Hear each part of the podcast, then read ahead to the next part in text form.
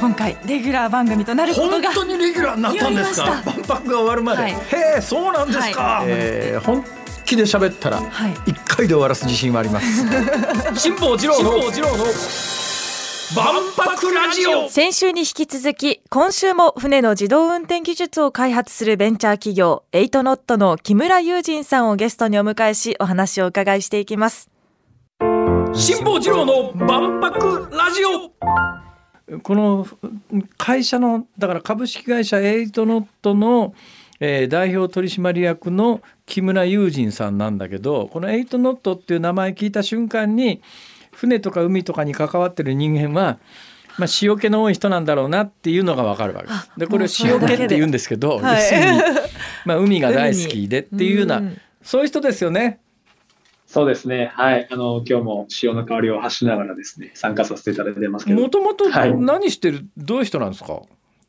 えっと、もともとはですね、私自身実は、あの、会社自体は、あの、船の自動運転やってますけれども、あの、私自身はロボットとか、まあ、AI とか、まあ、そういったプロダクトの、まあ、プロジェクトマネージャーみたいなことをですね、あの、キャリアとしては、あーやってきたような、まあ、そんな人間ですね。えいつ頃から何年何年ぐらい？それ堺でやってるんですか、えーねえ今ごめんなさい今どちらにいらっしゃるんですか？今、私、東京にいます。あそうなんですかはいベースは東京なんですか、えっとですね、ベースは、えっと、今もう東京も大阪も、あと、ちょっと後で話出ると思うんですけれども、広島？まあ、この3つの拠点をですね、行き来しながらやってるんですけれども、ええはい。一応、あの、住んでるのは、えー、神奈川です。茅ヶ崎です。今日今日はあの船の自動運転の話をお聞きするんですが万博と、えー船の自動運転とどういう関係があるんですか？あの、まあ、もともと私がですね、先ほどちょっと申し上げたように、えっと、テクノロジー関係の、あの、キャリアをですね、えーまあ、社会人時代、まあ、会社員時代ですね、ええ。あの、やってきてたものがあって、まあ、もともと好きだった海と掛け合わせて、えーまあ、船の自動運転をやるというところにですね、まあ、着想を得たんですけれども、はい。まあ、やっぱりですね、あのーいろいろとこう、海の業界っていうのは結構社会課題に直面しているところがあって、えあの、ちょうどですね、私がその起業を志した時が、あの、例えば空のドローンとか、えー陸のですね、自動運転。えはいはい。これが、あの、すごくこう、盛り上がりを見せている中で、ええええええ。船ってなんで誰もやってないのそうですという、ねあの、はい、もうシンプルな疑問からですね、い。ろいろ深掘っていったところ、ええ。あの、社会的な、えーまあ、貢献もできそうですし、あとビジネス的なチャンスもあはい。るなというふうに思って、あの、起業したっていうのがきっかけですね。それ万博とどういう関係あるんですか？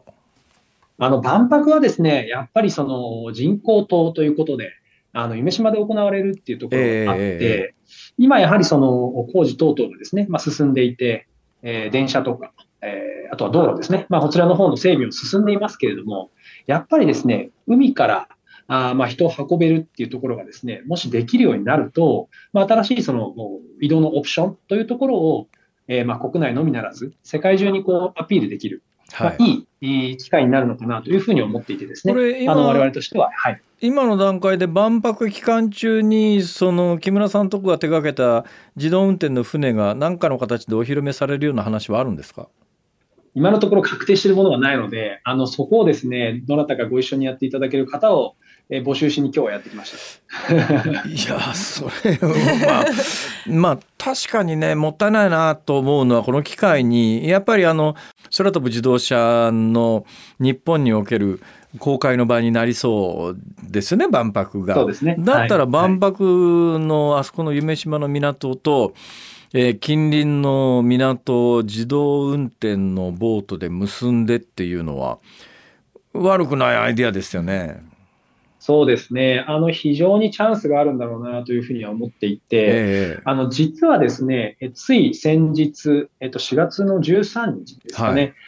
あの、先島 ATC の方から、えええっと、いまあ、夢島はちょっとまだ行けなかったんですけど、舞島の方とですね、はいはい。あの、自立航行船を使ってつなぐという実証実験もさせていただいてまして、ええあのエリアってあの非常にあの人の回遊性が今、あーまあ課題になっているというふうにも聞いてますので、はいはまあ将来的にそういったところで、あの船舶が手軽にですね、あの使えるような環境っていうのを構築できたそうなんですよ。今ね回遊性があっておっしゃいましたけど、はい、例えば ATC っていうね今大阪府が先島庁舎って言って高層ビルを大阪府の、まあ、第二庁舎みたいにして使ってるんですがそこと例えば夢島とか舞島とかを縦につなぐ動線が近いんだけどね行こうと思うと大変なんですよ。だって海から行ったらピュッと行けるのに陸から回ろうと思うととんでもないことになるんであそこなんか定期的に自動運転の、うん、ボートだったら人件費もかからないしいつでもふっと乗って確かに行けるようになるとあそこの大阪湾の縦の動線が劇的に変わりますよね。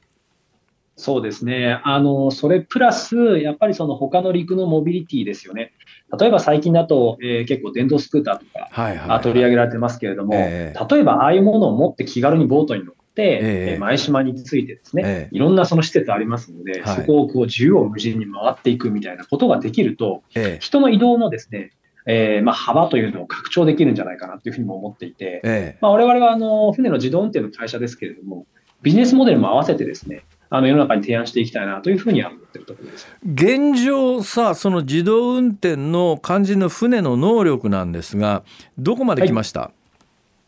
えっと、今、えっと、我々、えっとですね、もともと我々自体は、あの、船を作ってる会社じゃないんですね。はいはい。なので、今ある既存の船に対して、我々の AI キャプテンというですね、自立航行システムを後から実装できるっていうのが、あの、大きな特徴になってまして、なんで、あの、20トン未満の小型船舶であれば、基本的には、はい、えー、まあ、どんな船にもですね、ほぼ全ての船に対応できるというようなシステムを作ってます。それは、えっと、システムの内容なんですが、当然、あの、はい、GPS でどこに行くかこう決める機能、それから周りに何か障害物が現れた時にそれを避ける機能、はい、えー、他の船等が現れた時に船の法律まああの例えば右側通行とかいろいろあるんですよ、はい、そういうのをこう、えー、守りながら船を自動で行動させて安全に目的地までたどり着くとか。となるとセンサーいりますよね当然ね。どうどういうシステムになってるんですか？あの、システムの構成としては、車の自動運転に近しいセンサー類を使っていて、えー、あの、今、下さんおっしゃっていただいたように、まずは、あの、位置情報を取るために、あの、GPS を使ってます。はい。で、これ、あの、えっと、日本の、日本政府がですね、打ち上げている導きという順天調システムを使ってまして、えー、あの、本当に誤差がですね、数センチ単位で位置情報が取れる今もう、GPS と導きと組み合わせると、そのぐらいの誤差なんですか？そうですね、非常にあの精度の高いとなると、特定の,、まあ、あの船入れるところをバースっていうんですが、はい、まあ、バース、特定のバースに船入れるところまで全部自動でできるということですね。そうですね、今もうすでに離岸から着岸まで、あの全てフルオートで、人がですね、ハンドル、まあ、舵を握らなくても、はい、えー、できるというところもですね、あの我々としてはもうそこまでできています、えー、向かいから船が来ました。船はどういう挙動をするんですか、はい実際、その航行ルールを守って操船されてる方ばかりじゃないっていうのが、あの、正直機械はちゃんと守るけども、まあ、例えばね、はい、あの、はい、福戸さん、向こうから船が来るとしますよね。これ、広報ルールとしては、えそのまま行くと真正面からぶつかっちゃうよねっていう時には基本右に舵を取ってお互いに右こっちも右に舵を切って向こうも右に舵を切ったらぶつからずにすれ違えるわけですよ。そで、ね、それが一応広報ルールなんですが、はい、当然人工知能は分かってるとあ向かいから真向かいから船が来たな右に舵を切らなくちゃと思って右に舵を切ってところが相手が人間が操縦してるところがパニックを起こしたり後方ルールを守らなかったりして左に舵を切ったらぶつかりますよねこれ。そうなんですよ。だからそこはですね、あの、あんまりその今のところはルールに縛られずに、まあ相手がどっちに進路を取ろうとしているかっていうところをセンシングをしながら、ああ、そういうことか。そっちを優先さすわけだ、はい、そうです。もう最悪止まります。あもうそういったぐらいで、はい、やらないと、特にですね、やっぱりその人が運転している、あの、まあ海の上をですね、自立航行の船が後から入っていくっていうのは、やはりですね、まあ、皆さんびっくりされますし、そこをいかにこう自然な形でなじませるかっていうのは、なるほど。あの非常にこう、まあ、ケアしながらですね、やっていかなければいけないポイントなので、えはい、そういうような整備にしてます、ね、現状における完成度はどの程度ですか？えっ、とですね、まあ、なかなか数値でパキッとっていうのは難しいんですけれども、はい、えっ、と、我々の実績としては、えっ、と、瀬戸内海のですね、まあ、内海、内海であれば、はい、えー、水上タクシーとしてですね、え実際に我々の技術を積んだ自立航行船、す、で、にあの営業航行の実績があります。ほなので、はい、もうお客さんを乗せてですね、あの料金をいただいてっていう社会実装の、まあ、第1弾をですね、なるほど。なるほど。まあ確かにね、私も長年船乗ってますけれどもね、はい、私の感覚でも陸上を走る車よりは、えー、実用化は早いんじゃないかなっていう感覚を持ってるんですよ。多分あの自動化もそんなに車やなんかよりは、あのやろうと思えばできるんじゃないの？なんでやらないんだろうと思ってたらあやってる人がいたんだっていう。そういう話なんです万博ラジオ。木村さん、はい、あのー、万博が披露の場になるといいですね。そうですね。あの、万博ももちろんそうなんですけれども、やはりその大阪全体、水と大阪というキーワードはもうずっと、あのありますので、えー、まあ、あの、河川ですね、川を使ったあの交通、はい実際今渡し船もその市内にはあの8航路もありますし、えー、まあ、そういった意味で万博もそうですし、大阪全体をあのまあ、その船ですね、を使って盛り上げていくみたいなところが、万博を経由してですね、機運が高まっていけばいいのかなというふうに思います。どうもありがとうございました。ありがとうございました。